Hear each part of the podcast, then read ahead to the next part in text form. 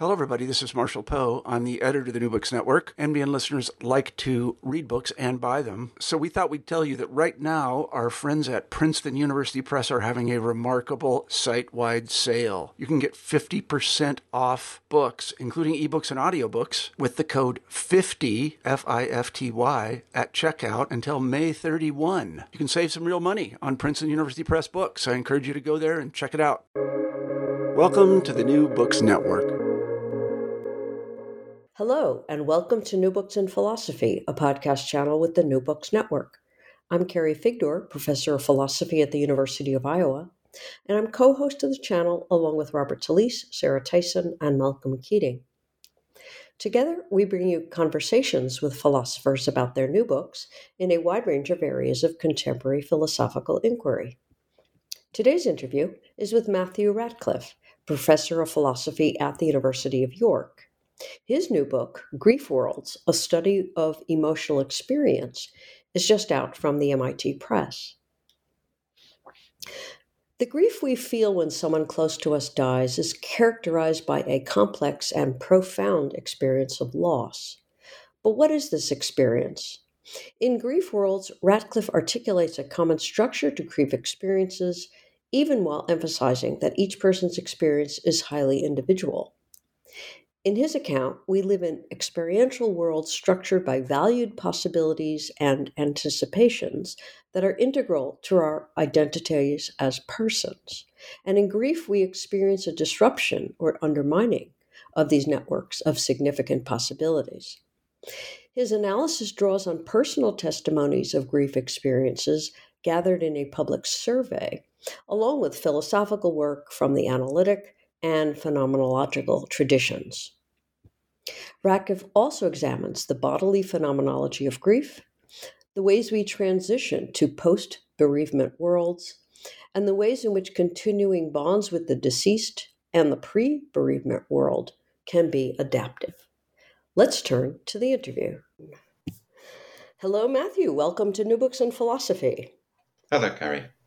Um, I'm very uh, excited to talk about Grief Worlds, a study of emotional experience. Um, uh, before we begin, let's get a bit of information about about you. Um, so, how did you become a philosopher, and how did you come to write this book? Oh, how did I become a philosopher? Um, well, I think going back to when I was a teenager, I suppose, I'd got it into my head that I was going to be a medical doctor or a vet or something like that, but it didn't.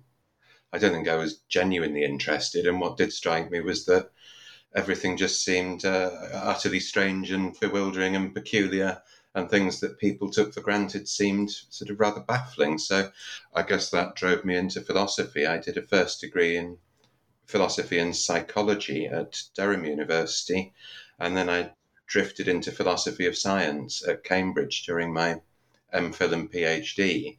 And then after that, I took a rather staggering route driven by contingency rather than purpose and ended up working on a combination of uh, phenomenology, philosophy of psychiatry, and I suppose uh, interdisciplinary emotion theory. And that's kind of where I've settled ever since, really. Mm, well, this book certainly brings you know a lot of those things together um, because it's the phenomenology of the grief process. Um, uh, I guess a good way to begin is to get an idea of what you consider to be grief, right? I mean, you you a brief description would be or definition would be an emotional response to loss. Um, but obviously, there's a bit more to say about that. So, what is what is your analysis of grief? Well, yes, I suppose one of the first tasks might be to get to sort of clarify one's referent. So, if I'm offering a phenomenological analysis of grief, what am I actually talking about? I mean, in fact, I don't want to be too prescriptive. Uh, I, have been thinking about grief in the book, book primarily um, in relation to the death of a person. So we can think of it as a protracted emotional response to the death of a person one one loves or cares about deeply. However, if you look at everyday discourse, the term grief is used in a more permissive way as well. So people will talk about grief over the breakup of a relationship uh, sometimes grief over the loss, loss of a job. Uh, also, maybe something we'll come to later grief over things that never happened or never will be. So there's this more permissive use of grief where it's used to refer to a range of non death losses and how we experience them. So, what I tend to do is focus on bereavement and use grief, the term grief, principally to refer to that. Uh, but I, I also am entirely accepting of a more permissive conception of grief which encompasses a wider range of losses. And the reason for that is I think there are a lot of structural similarities between bereavement experiences and other experiences of loss. Furthermore, I think by tending to focus specifically on bereavement when thinking about grief and loss, um, there's perhaps a tendency to eclipse some of these experiences or to understate their significance. So I, I actually um, I'm open to both narrow and broader uses of the term grief. Okay, good, good. Because one of the things you do later on uh, in the book, which we will, which we will get to, is um, in reference to a survey that you took, uh, that you undertook in the in in 2020 2021 where a number of the respondents uh, reported feeling grief about um, not having had children, you know, childlessness, uh, which you know, you know, is one of those interesting cases where there's genuine there there seems to be genuine grief, but it's not for something something that got lost. Um, so. Um, Okay, can you? So I've mentioned the grief experience survey. Could you could you say a bit about that about that survey because there's quotes sprinkled throughout the book that come from that survey. Yeah, that's right. I mean, it's a it's a technique that I first started using um, back in about 2009 2010, I think, when I was working on the phenomenology of depression um, as part of a co- collaborative project.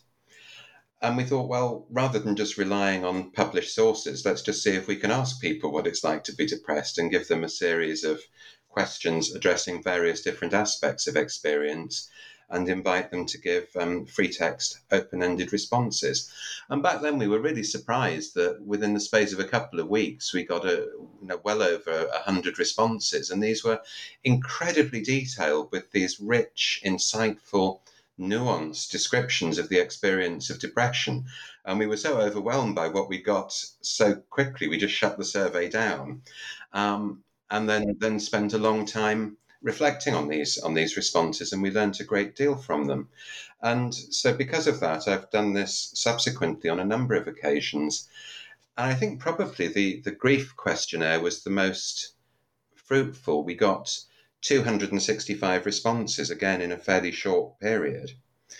And, and, and again, what really strikes me is just how eloquently people describe these, you know, extraordinarily painful and, and for many people, sort of unusual and unsettling aspects of experience. So we've got a, a range of testimonies um, which address various aspects of grief. We ask people, you know, does the world seem different during grief? How does your body feel?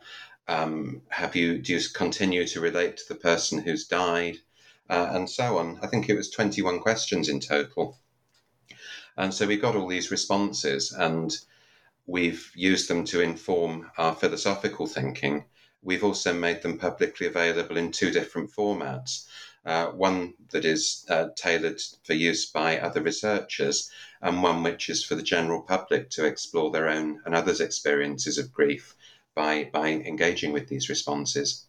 So, I mean, I, I don't really think of them as data in the context of phenomenological inquiry. It's more, th- these are testimonies that I, I interpret that sort of challenge certain philosophical assumptions I might make or illustrate various points or identify something where it's important to make distinctions, perhaps, that aren't ordinarily made. And sometimes we're faced with experiences that are just challenging to understand at all. But one of the things that strikes me is often you don't have to do a lot of interpretive work. You can set out a phenomenological position, and you find that sometimes people are describing things in, in, in fairly similar terms.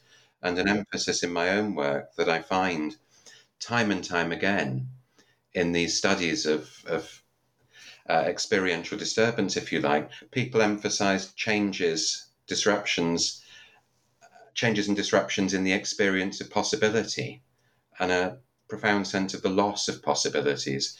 And I found that stretching all the way from these surveys on depression through to grief, uh, despite various important differences in the kinds of experience people are describing.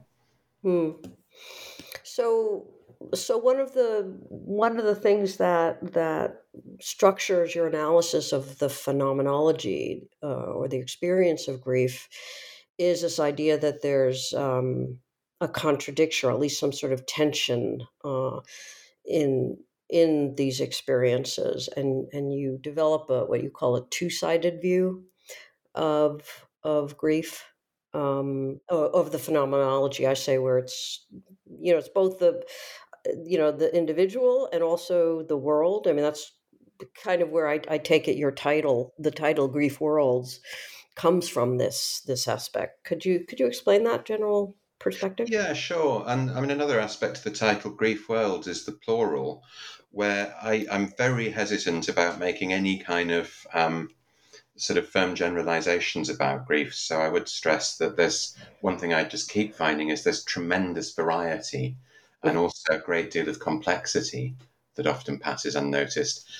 But I think a structure that is common to probably all of those experiences that we might refer to as profound grief or as involving a profound sense of loss is what I call this two sided structure.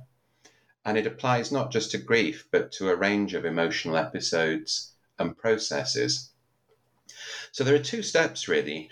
One is to say that an, an emotion involves experiencing something as significant as mattering in one or another way relative to what you might call a value system, a web of commitments, cares, concerns, projects, and goals which is coherent to varying degrees. So we experience something as significant in the light, if you like, of our values, broadly construed. But the other aspect of this is something can appear significant where its significance involves the potential or actual undermining of that value system. So it, it, matters, and how it matters implies the way in which it matters implies the disruption of the very value system relative to which it matters. So you have this kind of tension and instability, and also a dynamic structure as one negotiates the significance of something relative to a changing value system. But the other step, and this is sort of where it relates to phenomenology and more specifically themes in the phenomenological tradition is that a lot of what I've just referred to as our value system takes the form of a presupposed experiential world. It's a context that we inhabit, forged by habitual practices and expectations which constitute ways of experiencing things, uh, patterns of thought and patterns of activity and I offer a more specific analysis in terms of the possibilities that our surroundings offer. So even now, as I'm just sitting in this room talking with you via a microphone, things appear immediately pre reflectively significant in various different ways. The microphone in front of me, my distant interlocutor who I'm aware of through the names on the screen and and so on, the pile of papers surrounding me, the glass of water, all of this knits together as a sort of fairly coherent network of significance. So the world is imbued with possibilities that reflect our values. And what happens in grief over a period of time is you have something that appears significant within the context of a world, and yet it appears significant in a way that undermines the very world in which it appears. So there's this tension that's characteristic of certain kinds of emotional intentionality. Um, in various different ways, um, emotion can involve experiencing something in a way that, if you like, pulls the rug out from under your feet. And this isn't something that you comprehend or recognize instantly. It can be something that plays out over a prolonged period of time and involve not just a singular experience of tension, but a range of different uh, tensions and incongruities and uh, a sort of sense of disorientation. Mm. Could you? Are there? Um, I mean, I'm sure this is this is this has happened um, and probably was reported in the survey. Um, but this this sense of significance um, that gets undermined, um, or the value system that gets undermined. Um, is there um, a how do I put it a, a sort of uh, aspect of of revelation or self knowledge or something where you don't know what the value system is until uh, the rug gets pulled out, so to speak? Yes, I mean, somebody else who's been writing on grief recently is Michael Cholbi in Edinburgh, and he's placed more emphasis on self knowledge than I have. Um, but I, I, think, yes, that there can be this sense of, of revelation. And this is something that's common to various forms of emotional experience and also to certain kinds of uh, phenomenological inquiry and, and, also to phenomenological inquiry.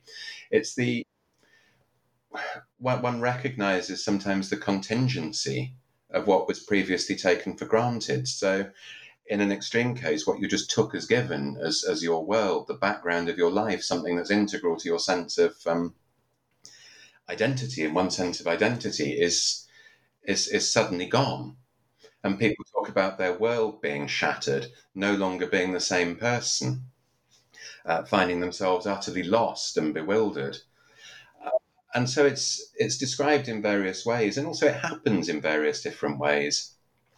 So there can be this sudden sense of things being shattered, but in fact, this can play out over time in a number of different ways. Right. Well, I mean, so um, I guess you know I'm I'm thinking of cases where uh, I mean you talk about the an, you know the anticipatory structure of a of a life right there's certain you know you're embedded in a per, in a certain experiential world and and this is why the experience of losing say a spouse or something like that i mean is uh, you want that person is playing a particular role and then of course the loss of that person you know disrupts all those you know anticipated experiences with that person who is no longer alive. Um, but i'm thinking also of cases where uh, it isn't an explicit obvious um, element in one's life at all and something happens and it's and it and you don't even, may not even recognize right what why you might be feeling a little bit disrupted. So you're not thinking specifically of bereavement now are you but more generally? maybe not um, or maybe just a sense that oh what i'm feeling is bereavement because mm. now i recognize that there was this thing that was part of my life but i didn't really recognize it as such. Yeah, I think that's that's an interesting point. I think I think you're you're right, and I mean, one one thing I emphasise is that you know that there there are very different aspects to grief. So grief is of course you know about the death of the person. It's not just about what happened to me. It's about what they've lost as well. Um, but when we're thinking about the what's happened to me aspect, um, I mean, it's actually quite difficult to individuate the experience of grief or loss because when a person dies, so many other things are lost that might not seem to relate to that person, but in fact do. So perhaps, you know, all these things we did together are not the same, but it was always us who met with our friends, and, and this is no longer possible. So, so there are all these losses. Um, many of which won't be anticipated and also many of which won't be recognized by other people. So the death of a person is recognized, of course, through funerals, condolences, all sorts of rituals and practices and narratives. But there's so much other stuff surrounding bereavement that passes by silently. And, uh, you know, in extreme cases, maybe people struggle to articulate this. There's a sense of loss or disorientation, and they can't really pin it down. But I do think this applies much more generally. There are all sorts of forms of loss that are under theorized, under recognized, difficult to articulate. One might sense that something is wrong, and then perhaps over a period of time it crystallizes, and one comes to the recognition that, yes, this is integral to my grief. uh, this is part of my grief, or this this is a form of grief. Um, and I think we, we, we often are surprised by the context in which we experience grief or loss. And this is getting sidetracked a little bit, but it's something I've been thinking about a lot. I think we're, we're really bad, as others have remarked, at anticipating how we will feel on some future occasion in light of certain events. So one example would just be, you know, I always commit to too many papers to write or too many conference presentations. I think I'll be fine. And then a year later, I'm thinking, why the heck did I say that? What on earth was I thinking? So you can't sort of put yourself in the position of your future self. And I think that's partly because so much of our experience is constituted by what we take to be this presupposed world rather than something integral to our own psychology. Um, so suppose you're thinking, oh, you know, should I break up with this person? Uh, should I move to this new place? You might imagine everything and think, yeah, well, that's going to be all right. And then you find it's not, and there's this sense of loss. And it concerns something you haven't factored in because you took it for granted for the world, as if this world could somehow be exported as well. And of course, it can't. And I think there are a range of circumstances where we are surprised by loss, bewildered by loss. So, I mean, as you can see, I could probably go on forever there. And um, I, I just think there's so much to say on this topic about the ways in which we anticipate and then experience loss. Well, yeah. So, I mean, so it, it, it, this was a sense I got from the from the book you know because of your you know kind of permissive you know you weren't really interested in you know defining grief. I mean it was more just the phenomenology that you're exploring.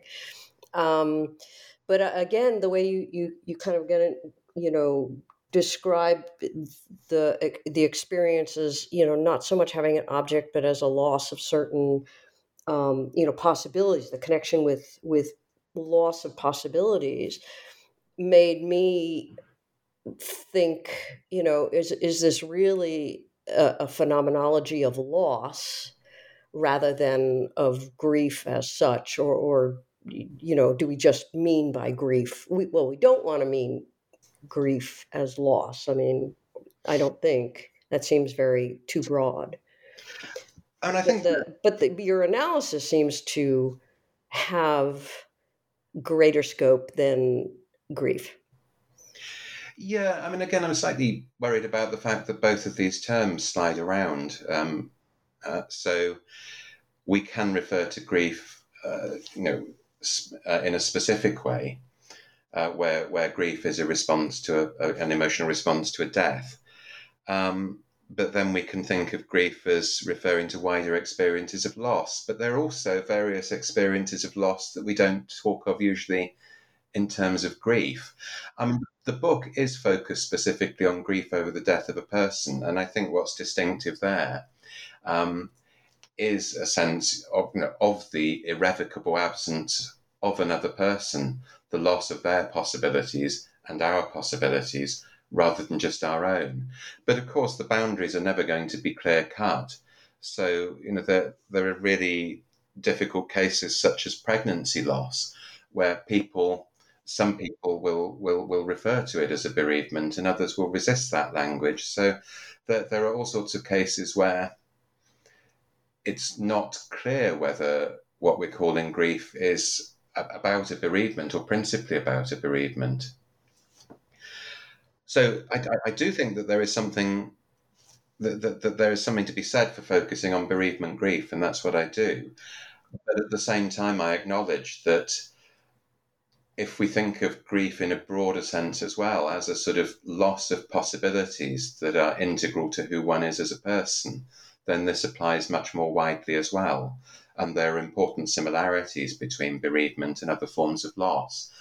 And I also think it illuminates our understanding of bereavement experiences if we also think of grief or loss in this broader sense, because bereavement grief isn't just about the death of a person it's about the loss of so much that involves or implicates that person in one or another way. Yeah. So yeah, to you know, to bring us kind of back to the the structure of the book itself, you you talk about anticipatory structures. You mentioned this before, but could you could you go into that a bit more about um, uh, the anticipatory structures in in a life or of experience, and and then the relation of of grief to these anticipatory structures? Uh, yes, I mean, my, my, my work for a number of years has sort of drawn on and sought to develop themes in the phenomenological tradition. Um, I sort of started off by writing about Heidegger quite a lot, but I've, I've gone off Heidegger for I, I don't I, I don't quite know why.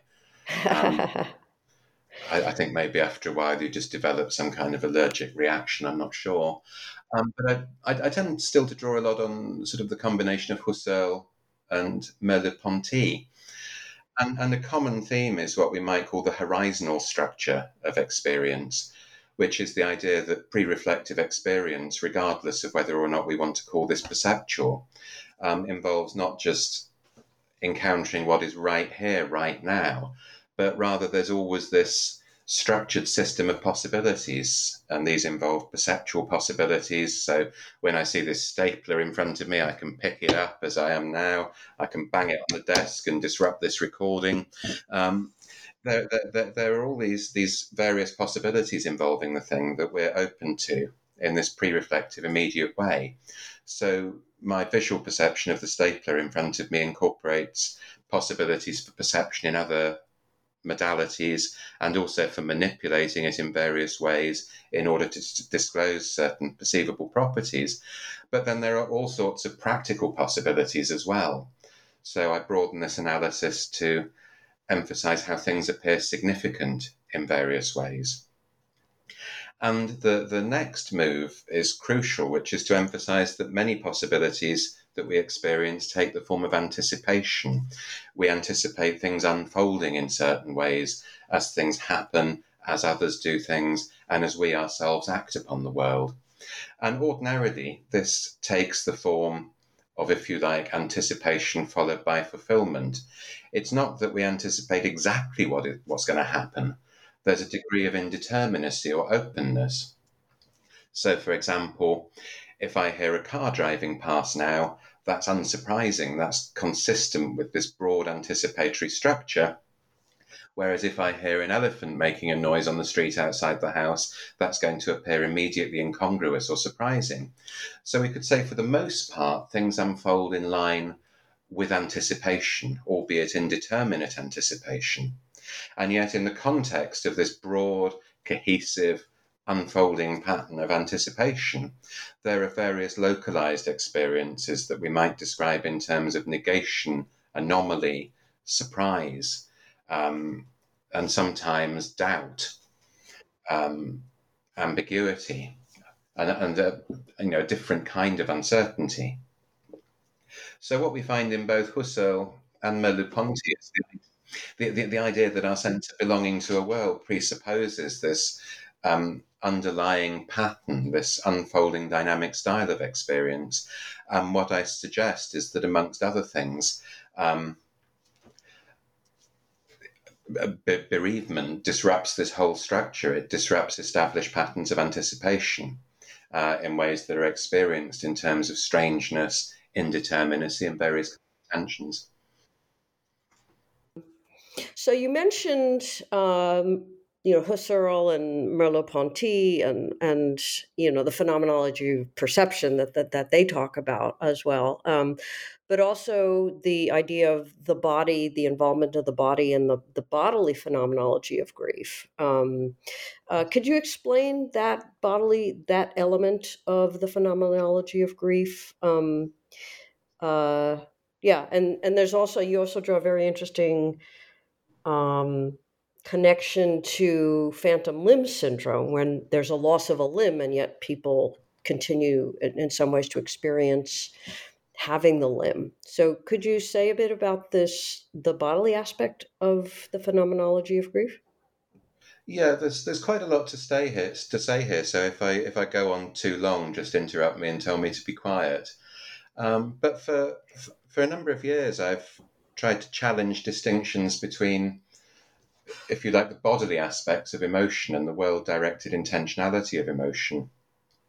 And in short, the way I do that, which is, I think, fairly consistent with uh, themes in the work of Merleau-Ponty and to some extent Husserl, uh, is to suggest that our experiences of possibilities are inextricable from the feeling body. It's through various bodily tendencies that possibilities appear in our surroundings. The body, if you like, is an organ of perception rather than just an object of, of, of perceptual experience. Um, and something I do throughout the book is emphasize that grief is both bodily and, if you like, richly cognitive. But really, when we're talking about the bodily and the cognitive aspects, we're talking about the same thing. We need to really break down those distinctions to understand grief. So, in the third chapter, I emphasize the bodily aspects, and then in the fourth chapter, I suggest that this can at the same time be construed as cognitive. Indeed, it even encompasses linguistic thought. The two are in, inextricable. But when it comes to the body, one of the things I do is focus on this um, comparison between grief and loss of a limb. So, you know, in everyday discourse, it's often said that grief is like, you know, bereavement is like losing a part of oneself. You know, it's like losing an arm or a leg. I really don't know how to explain it, but it is as if a part of me has been amputated. It really is as if part of me is missing. And it just sounds that, you know, when people really emphasize this, it sounds as if there's a lot more to it than just some some kind of analogy that's employed to emphasize how important a person was. And people also describe certain experiences in grief as akin to a phantom limb. You know, it's it's as if they're still there now. It's as if they're present and yet absent. So what I do is say, okay, let's explore both of these experiences in as much detail as we can. See to as to what extent do we find commonalities uh, and if there are indeed common structures to these experiences, why might that be the case? And I start off again by turning to Merleau-Ponty, who has some passages where he compares grief to phantom limbs. And what he suggests in both cases is that just is, is that something integral to habitual patterns of expectation is absent, and yet those patterns remain. So you can look and see that your arm has gone, and yet the world still appears as it would if you had that arm. It still offers all the same practical possibilities. So you have this non localized sense of absence, which is, sorry, presence, which is compatible with your, if you like, propositional recognition of absence. Now, one thing I say is that phantom limbs, in fact, are quite heterogeneous, and there's a lot more to be said about them. And phantom limbs don't just involve retaining possibilities um, associated with the absent limb. There are also quite vivid image like experiences of various kinds. Then again, we might say the same about grief. There are various different aspects of grief we could compare to a phantom limb. But let's just focus on this retention of possibilities in the face of what Merleau-Ponty calls mutilation. We can see, I think, fairly clearly that something analogous does indeed apply in the case of bereavement. In certain kinds of interpersonal relationship, another person may be implicated in one's practice uh, to a huge extent, perhaps in a way that is comparable to one's own limbs, just as one's body contributes to the possibilities offered by the world, so does the relationship. It is only in light of the relationship that we can do this, that this appears a possibility, that we can carry on in this way, that our environment offers us this rather than that. So you can see that there's a structural analogy here. But furthermore, the two are entangled. One's body doesn't contribute to experience as a certain component, and then other people come in as another component, both contributing in separable ways to the possibilities on offer. Rather, it's the, the inextricable combination of the two that determines the possibilities available to us. Um, so, our bodily capacities, our, our projects and our relationships with others upon which our projects and capacities depend, uh, all of these are interdependent.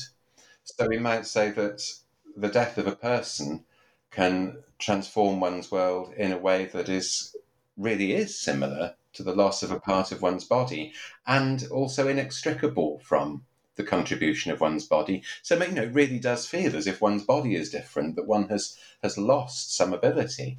So the, the analogy with a phantom limb, I think, turns out to be very, very close indeed in the end, closer than many people have, have taken it to be. Have you have you looked at all in the into um, the the neuroscience of grief? I mean, uh, there's certainly be, certainly been a, a, quite a bit of that in terms of phantom limb and you know various ways in which you know the brain might have been structured to you know initiate movement in a particular in a particular uh, limb that that prep that preparatory you know sort of neural signaling is still there even though the arm itself is not there or something like that um, is have you looked at all into any of the neuros possible you know neural components or or or um, uh, aspects of the grief experience?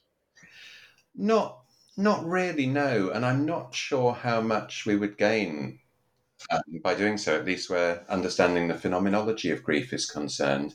But I mean, what I did do is look look at some of the literature on the neuroscience of phantom limbs and other findings that are relevant to the analogy with grief. So I what you what you'll find is, of course, there are going to be anatomical differences. So you can say quite clearly, the anatomical effects of a bereavement are going to be quite different from um, that of losing an arm. At the same time, there are you know functional commonalities, which are sort of backed up by some of the you know certain scientific findings. So I looked at some of this literature on um, you know perceptions of uh, salience and significance and how they're affected by the presence of other people. Um, so, you know how even if you don't know the people you're with, whether something appears more or less appeal, appealing.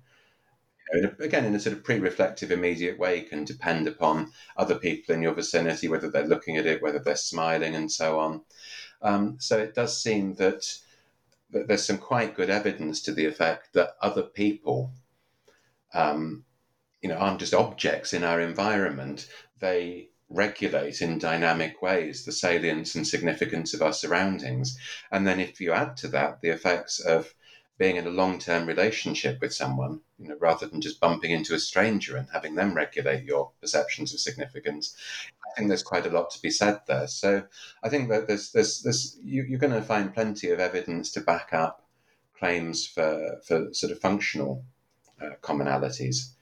Um, I mean, there, there, might well be all sorts of interesting things to say about the, the neuroscience of grief, and I have to confess I haven't, you know, I haven't explored the literature as far as one might. I, or then again, it could be that there's just nothing there. Yeah, I'm not. I'm not. I, I myself, I'm not sure that there is that there is a neuroscience of grief. Um, mm. I mean, I think one, one of the methodological problems with this is that grief isn't an episodic emotion that you can pin down. You can't put somebody in a scanner right. and look at areas of brain activation associated with feelings of grief. Um, because, uh, you know, as I've suggested and as many others maintain, grief is better construed as a temporally extended process, which may be unified in certain ways, but all the same encompasses a range of different forms of emotional experience, thought process, and activity.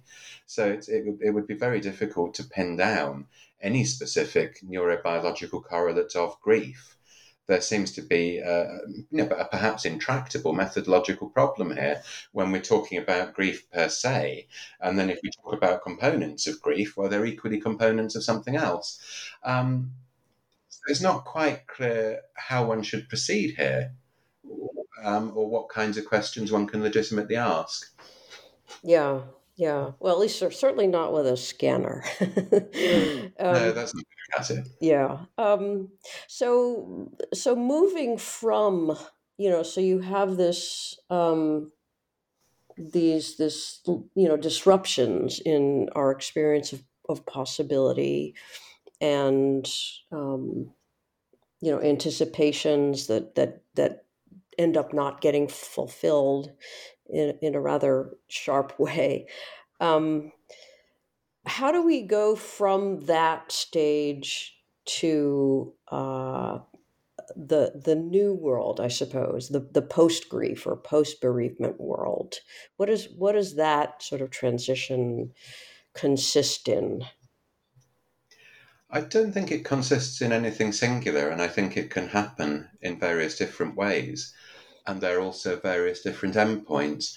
I'm also increasingly wary of just thinking of the, the sort of post bereavement world in terms of some complete adjustment, a reconstruction of the world such that it is now uh, entirely coherent with the death of a person. So, you know, one thing I'm thinking about a lot now is, uh, the, the, and something philosophers haven't actually addressed, to my knowledge, the ways in which people talk of being haunted in various ways by losses. Something continues to remain in the background, something isn't fully accommodated. Uh, but with that, with that in mind, I think we need to address the distinctively personal aspects of grief and also the world of grief. So we can say that the world of grief shifts over time through this sort of protracted process where one is confronted with these experiences of absence and negation and anomaly and practical expectations and practices come to be revised over time. So there's this temporal process of accommodating things. First of all, a system of practices may be retained in a way that is utterly at odds with the fact of the death. So this is often described in terms of the death seeming impossible, inconceivable, you know, utterly true. I know beyond any doubt that they've died, and yet it seems unfathomable because my world stays in place. And over time, in various ways, um, the world shifts, and this is something that may be um, enhanced or, or disrupted through one's own activities. Also, it's important to point out that it's massively scaffolded by interpersonal and social environments. It depends on what you do with other people um, and on the ability to engage with the wider social world. So, what we saw in the pandemic were profound disruptions of people's grief experiences, which are plausibly associated with the denial of various interpersonal and social opportunities due to social restrictions. And this interfered in various ways with this process of transforming one's world. But of course, it's not enough just to talk about one's world as if someone's death simply affects one's own system of practices and so on. One also, you know, grief is directed at them. It is resolutely interpersonal. It is about that person. And the interpersonal aspects of grief play out alongside this. Um, as Peter Goldie um, pointed out um, in, in some of his last uh, last published works, um, grief involves this kind of narrative structure where you look back at your memories of that person, you recognize the significance those memories had for you, and now at the same time, there's a sense that things are different now. Those memories seem different um, those memories aren't significant. They don't point in the same way to the future. They don't relate to one's life in the same way now. So one also has to negotiate the loss of an interpersonal relationship. And as the continuing bonds literature has pointed out, it's not simply about letting go of a person or finally recognizing the irrevocable loss of that person. The shift in worlds is accompanied by and indissociable from how one navigates the how, how one navigates this loss and how one continues to relate to that person, how one's memories are reconfigured, um, the significance of objects and how one rearranges those objects, um, whether and in what way one feels an enduring sense of connection. One might even talk to them. People talk about a sense of receiving messages in various ways, an ambiguous, sometimes tension riddled sense of their continuing presence. And in an almost paradoxical way, the continuing presence of the person who's died um, can be integral to one's ability to navigate their death, to negotiate what has happened. So, on the one hand, you recognize that they've died, and on the on the other hand, there may be this enduring sense of what it's like to be with them.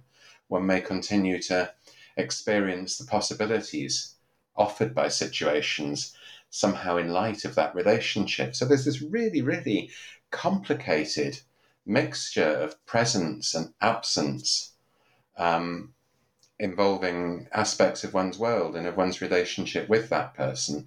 And it's terribly difficult to make generalizations here, but I think what you can do is identify structural features of experience and come to understand those in ways that might help to illuminate any particular case. So, yeah, um, I mean, these there there's always a sense in which um, you know sometimes one is urged to uh, you know move on right as they say you know it's you know I, i'm and sometimes i mean you discuss times when continuing is you know is adaptive and that seems to me what you were just describing but also maladaptive and where moving on you know again might be adaptive or maladaptive um, is is this is complicated. It's hard to generalize, but um, is there anything general you might say about you know when uh, continuing um, might be you know might be more adaptive and when it might be maladaptive?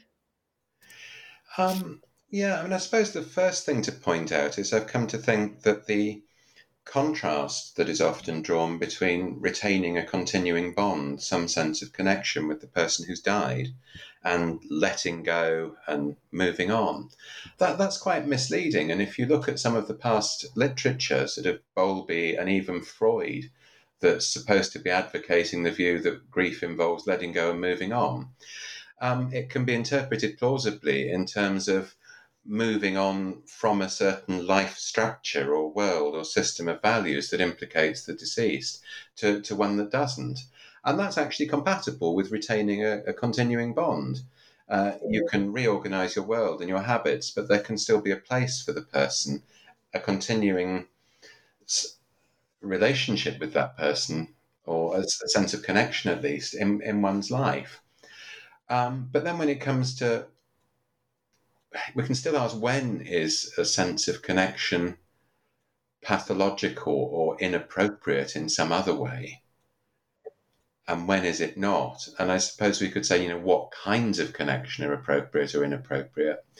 And I'm really wary of making any kind of generalization here, partly because a kind of bond that is appropriate for one person, according to one or another kind of norm, you know, we can appeal to various different norms here. We can talk about sort of practical norms, moral norms, epistemic norms, uh, medical norms. A kind of bond that might be appropriate to one person in relation to some kind of norm you know, may apply quite differently in the life of somebody else. Uh, it's so sort of contextualized and depends upon people and their circumstances. What I try and do later on is just say that there are there are certain distinctive forms of grief that others have labeled pathological, and we can describe them in contrast to forms of grief that are labeled as typical. And these are forms of grief that involve some combination of three different things. Uh, one retains the past world in the face of its impossibility. So you might think of this in terms of a kind of denial, where it's not that you actively believe a proposition, that you somehow you know to be untrue, but convince yourself somehow that it remains the case. Rather, the denial would consist in preserving a world that is no longer sustainable, a world that implicates the person. On the other hand, you could think of a form of grief where one doesn't go through the work of revising one's world, but just sort of leaps away from it. And this and it continues to bubble up in the background, resulting in sort of you know feelings of emotional pain that don't diminish over time. And you can actually think of those two as, as, as sort of compatible in, in various scenarios. But there's something else as well that I think is sometimes missed that I refer to as the place between worlds. So, what bereavement can involve and other forms of loss, it involves the disruption and loss of all these networks of norms that shape one's activities and thoughts, norms that are ordinarily experienced as embedded in one's surroundings. You, you don't have to think about it.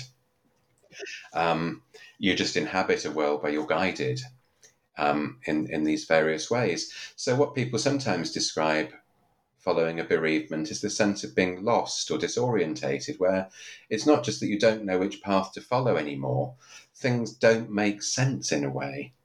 Um, things don't have their place anymore. It's as if the world previously constituted a kind of map with signposts all over the place and it's all gone. I mean, in the most profound scenario, there's no fact of the matter as to what comes next. It almost reminds me of some of Wittgenstein's stuff on rule following two, four, six, eight, you know, 16, 10, no fact of the matter. right. Uh, sort of, you know, so the, the, the, the Kripke uh, Wittgenstein paradox come alive. Right. Um, and I think this is inevitable to some degree following really, really disruptive bereavements. But also, people can end up in this scenario where you can't escape the disorientation. There's not enough structure left to rebuild a world.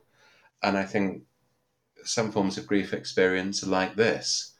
Um, the world remains shattered, shattered in a way that prevents its being rebuilt. And we can think a lot here about the interpersonal and social dimensions of regulation again. So whether or not one ends up lost depends an awful lot on other people and whether one takes it that one can still rely on other people. And I think when when grief involves an all pervasive loss of interpersonal trust, this often involves this enduring sense of disorientation that one can't recover from. And again, this is relevant when we think of the pandemic because many people grieved in the context of a wider sense of loss and disorientation. So, if you like, you know, the structure required to situate the fact of the bereavement in the context of a world, that structure was peculiarly lacking. And what a lot of people are describing are these forms of prolonged grief that are variously described as the inability to grieve or in contrast as a grief without end. But again, I would emphasize I, I, I stray away from making generalizations along the lines of X is pathological, Y is typical. Instead, the most I do is say, here are some things that people take to be pathological, and here's an analysis of these kinds of grief, which shows how they differ from other forms of grief that are taken to be typical. But I, I, I, tend to, to, to be wary of sort of endorsing um, sort of medicalized conceptions. Right.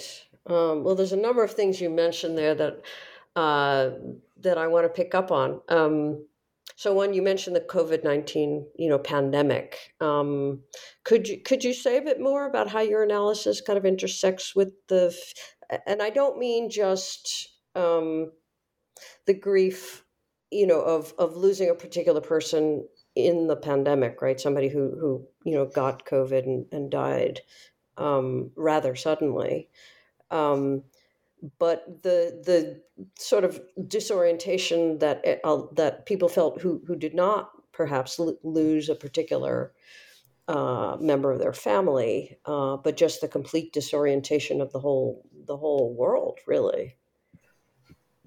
Yes, I mean, when I started the, the collaborative project that this, uh, my book Grief World is part of, I mean, we, we, we began this study in January 2020, having received funding for a four year project um, from the UK Arts and Humanities Research Council. And what, what, we, what, what we didn't really see coming were um, I don't think anyone really saw it coming. No, it's like two it's, months it's, later. Like, yeah, extraordinarily radical restrictions. So when we did the the grief experience survey, this was while people were under lockdown in the UK, and lots of people referred to the pandemic in describing their experiences of grief. And I was also fortunate to be involved in another project, which was led by Tom Froese at the University of Okinawa in Japan and this involved two pandemic experience surveys, which sought to explore people's wider experiences during these extraordinary times where they were under uh, all sorts of different kinds of social restrictions depending on their country, the countries or states they were living in, and uh, what what what time in the pandemic this was. Um, and so we received lots of testimonies through both surveys which describe disruptive forms of bereavement grief, some relating to COVID deaths and others to, to, you know, to, to non COVID deaths. What people also described was this wider sense of loss and disorientation. And this is one of the things that has got me very interested in sort of loss construed more generally, and, and to the extent that it may be the subject matter of my next big big project. But I think we're, we're, all of us are only just beginning to get to grips with this, maybe theoretically and in the context of our own lives. What people describe was a sense of loss or grief relating to particular activities um, or opportunities. But what's perhaps more interesting and philosophically challenging are these cases where people just refer to a loss of possibilities, a loss of time, a loss of the ability to sustain who one was or to become something or someone that was central to their lives, a tremendous grief over the loss of possibilities for others. And you know, my own work over a number of years has emphasized the phenomenology of possibility above all else. And I think this emphasis is really conducive to the interpretation of many people's experiences. Often there's, there's almost inchoate, wide ranging sense of lost possibilities. So, my project colleagues, um, Louise Richardson and Becky Millar, have written an article on non death losses in the pandemic just recently. And they make the very good point that a lot of this seems trivial. You know, the sense of grief over not going to the pub sounds just downright insulting in the context of the terrible tragedies that so many have suffered. And yet, these may these are sometimes just sort of very specific uh, sort of concrete ways of articulating something more general. So you just see all these tiny little tips of a whacking great iceberg. So it's not just that I can't go to the bingo hall or I can't go and chat with my friend while I'm walking the dog or sit in the cafe or get on the train to work and so on. Uh, all of this together is integral to this much wider loss of possibilities.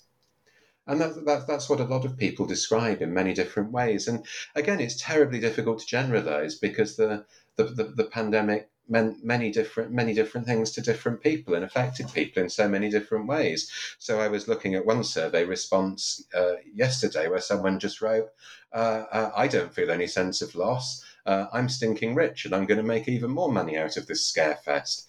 So uh, that that is in contrast to, to what many other people experienced, um, and it doesn't. It's not restricted to particular age groups either you know, many older people report, you know, the loss of time that can't be recovered, vital interpersonal opportunities as they approach the end of their own lives, whereas younger people also are referring to these moments that can never be recovered. And I, I you know, I don't know how discussion of this will proceed. You know, for, for, for many people, it, it just seems to be like waking up from a bad dream, and maybe it'll just recede into the past. Um, so I, I don't know the extent to which these experiences will be theorized, or indeed should be theorized? Is there something here that people need to learn how to talk about? Is it something that people need to be able to narrate and somehow move on from? Or, or, or is it not? Would that just be kind of overdoing it a bit and sensationalizing it? But whatever the case, I, am pretty sure there's some philosophical work to be done here, um, specifically on the sense of loss, and also something related to this, which is what you might call the sense of being lost, this odd form of disorientation or being adrift that many experienced. Mm. Right.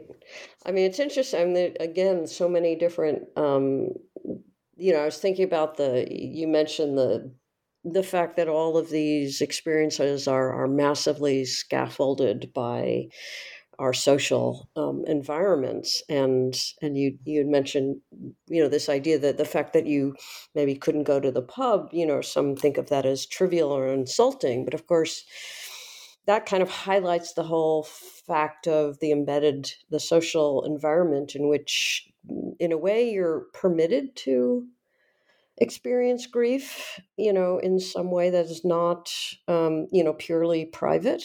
Um, you know and i i I mean, this is a in a way a whole nother whole nother aspect that that we haven't explored. But um, you know, it's like uh, you know, grieving for one's lost, you know, longtime spouse is is a socially acceptable um, loss. Um, loss of other aspects of one's environment, which is you know might be equally part of one's world are are not, and interesting to you know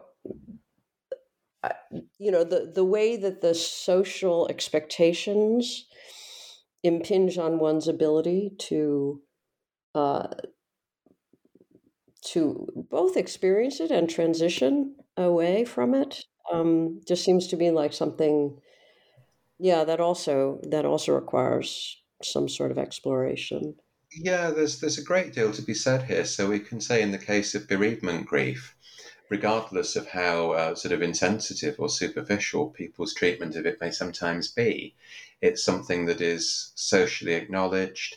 It is something that is um, that involves various practices and rituals and forms of interaction where people can get together. And we might say the awkwardness of grief is mitigated by certain rituals and expectations which allow people to interact in these these very structured environments uh, despite dealing with something so so profoundly disruptive of interpersonal relationships.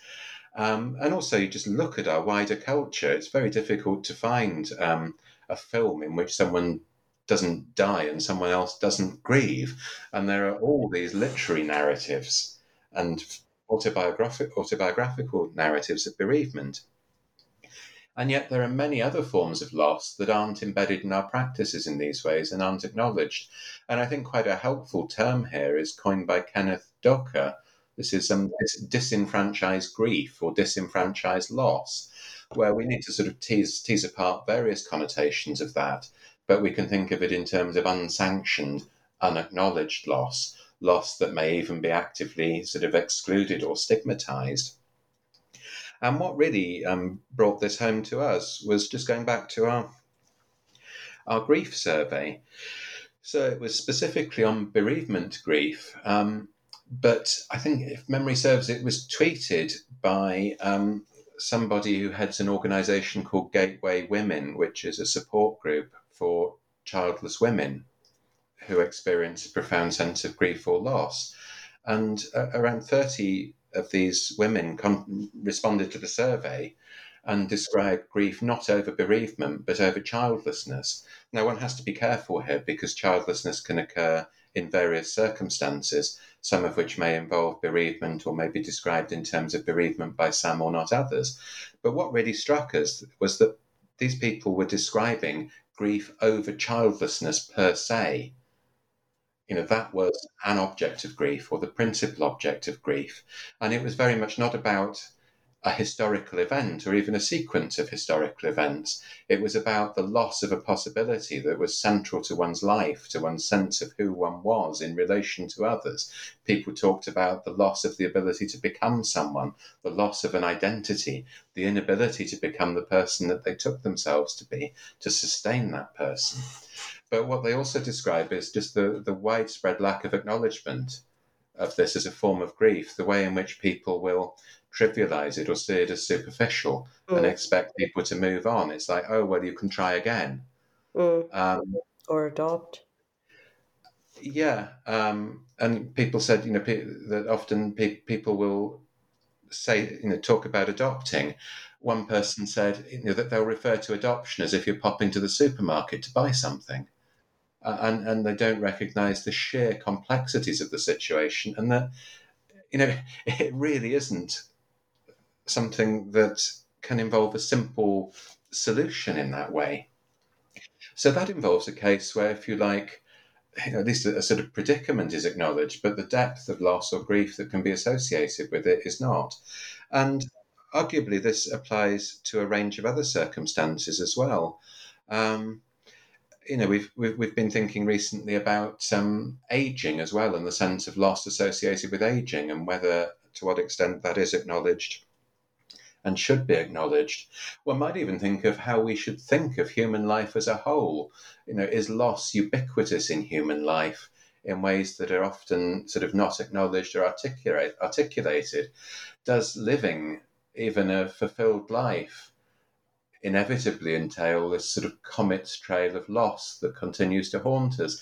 It, it's challenging to conceptualize a lot of this, and I'm still not quite sure uh, how we should go about doing so. Hmm. Well, that that brings us, I think, to the to the end of our conversation. Anyway, although certainly not a conversation in general over over the experiences of of grief. Um, so you mentioned before what you're what you're working on now. What is um, what are your what is your project at the moment? Are you you're sounds like you're following up this book um, or the work that went into this book with with further um, explorations in the same vein. Um, could you say a bit about what you're doing now? Yeah. Um, well, I've, I've- to be honest, I've spent a few months, well, maybe more than a few months, with a post-book feeling of being lost, which I, I, I don't think it's that, that, that uncommon. I've heard other philosophers say that they just feel miserable and apathetic having completed a book.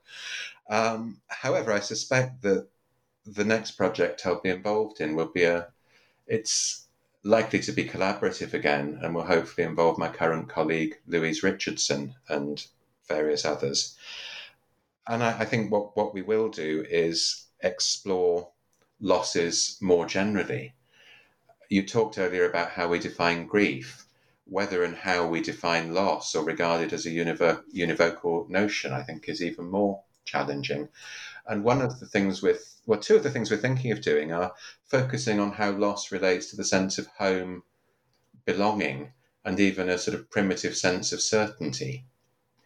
The other thing we're thinking of looking at is the using the example of loss to explore the long term dynamic structure of emotion experience, which has been neglected due to a widespread emphasis on brief emotional episodes and the acknowledgement, in addition to that, of only sort of longer term constant moods. But a lot of the time, people don't describe their emotional experiences, at least the important ones, um, in terms of this established category rather than another. Um, describing the phenomenology of emotion isn't really an exercise in static labeling. Rather, people emphasize various dynamic qualities and also what really interests us, these kind of longer term patterns. So, four things we're hoping to look at are the experience of something sinking in over time, that's been neglected. Uh, also, what, is, what it is for something to dawn emotionally. And that's not quite the same as sinking in, at least not in all contexts, because something can dawn on us and then take time to sink in.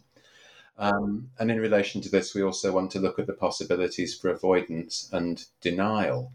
But the other thing that I'm increasingly taken by is this notion of emotional haunting. People talk about this all the time, and I don't think philosophers have done it at all.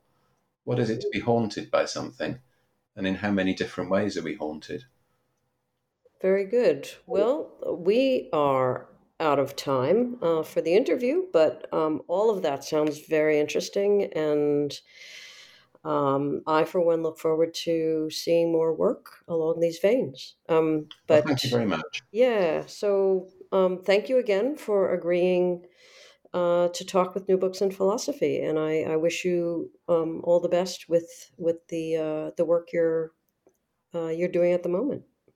Yeah, you too. Thank you very much for the conversation. You've been listening to an interview with Matthew Ratcliffe, professor of philosophy at the University of York. We've been talking about his new book, Grief Worlds A Study of Emotional Experience, which is just out from the MIT Press. I'm Carrie Figdor. This is New Books in Philosophy. I hope you enjoyed the podcast, and thank you for listening.